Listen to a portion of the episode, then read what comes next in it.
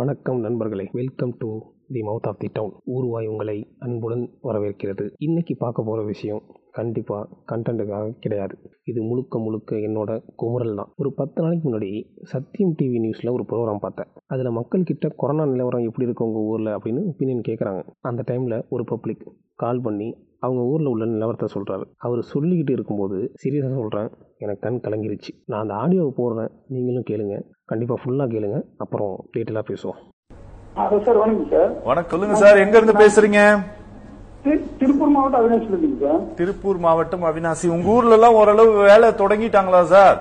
இது ஓரளவுக்கு தான் சார் பெருசாலாம் இல்லைங்க சார் நீங்க என்ன வேலை செய்றீங்க நான் வந்து டிரைவரா இருக்கிறேன் சார் அப்படியா வண்டி எல்லாம் ஓட்ட சொல்றாங்களே இப்போ என்ன வண்டி ஓட்டிட்டு இருக்கீங்க வண்டி நீங்க ஓட்ட சொல்றேங்க சார் நாங்க வந்து முஸ்லீமுங்க அதனால நம்ம அதிகம் யாரும் கூப்பிடுறது இல்லைங்க அப்படியா இது வேறயா ஆமா சரி உங்க சந்தேகத்தை கேளுங்க சார் அதான் சார் ரிலீஸ் பண்ணி எல்லாம் விட்டு நாங்களாம் வெளியே வந்துட்டோங்க எல்லாம் கவர்மெண்ட் வந்து பார்த்து எல்லாம் செக் பண்ணி ரிலீஸ் பண்ணிட்டாங்க சரி. அப்புறம் ஒய்ஃபுக்கு ஒரு கால் வலின்னு சொல்லிட்டு ஹாஸ்பிட்டல் போயிருந்தேங்க ஓகே அங்க என்ன ட்ரீட்மெண்ட் கூட பார்க்க மாட்டேங்கிறாங்க காய்ச்சலுங்களா காய்ச்சல்னா இங்க வராதீங்கன்னு போர்டே வச்சிருக்காங்க சிலருக்கு அப்புறம் அதே மாதிரி நம்ம கிராம சைடு போனாலும் நம்மளை பார்த்தாலே தள்ளி தள்ளி ஒதுக்கிதான் வைக்கிறாங்க ஓகே ரொம்ப வருத்தமா இருக்கு நீங்க சொல்றத கேட்கும்போது ரொம்ப கஷ்டம். சார் ம- முஸ்லீமா பிறந்த எங்க குற்றம் இல்லைங்க சார் நாங்க என்ன சார் பண்றது சரிங்க சார் சரி சரி மாறிடும் சார் நிலைமை மாறிடும் வருத்தப்படாதீங்க ஆ? இப்ப அதாவதுங்க சார் முஸ்லீம் பேர கேட்டாலே தள்ளி நிக்கிறாங்க சார் என்ன சார் பண்றது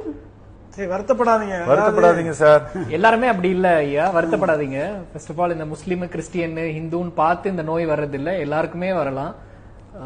சோ அதனால இது இத பத்தி ஒரு சில பேர் பண்ற தவறுனால எல்லாரையும் நீங்க ஜட்ஜ் பண்ணாதீங்க எல்லாருமே அப்படி கிடையாது எல்லா எல்லா மக்களையும் ஒரே கோணத்துல நீங்க பார்க்க வேண்டிய தேவை. ஏன்னா நிறைய மக்கள் வந்து இதை எதிர்த்து இப்ப நான் எங்களுக்கெல்லாம் இதெல்லாம் பிடிக்கலங்க இது மாதிரி வருத்தப்படாதீங்க சார். நிறைய ஹாஸ்பிட்டல்ல ஃபீவர் கிளினிக்னு பாவம், தனியா அவரால பேச முடியல வருத்தப்படாதீங்க சார் நன்றி இணைப்புல இருக்கீங்களா வெளிய எங்க போனாலும் அப்படித்தான் சார் சொல்றேன் அதாவது தாங்க முடியல நான் என்ன சார் பாப்போம் சார் இந்த மாதிரி வந்து யாரும் சொல்லக்கூடாதுங்க நீங்க சம்பந்தப்பட்ட பகுதியில் இருக்கிற போலீஸ் ஸ்டேஷன்ல நீங்க கம்ப்ளைண்ட் பண்ணீங்கன்னா கூட யார் அந்த மாதிரி உங்களை வந்து இந்த மாதிரி ஒரு ஒரு தீண்டாமை மாதிரி கடைபிடிக்கிறாங்களோ அவங்க மேல சட்ட ரீதியான நடவடிக்கை பாயும் சார் நீங்க இப்படி நீங்க இப்படி ஒரு கிராம சைடு போட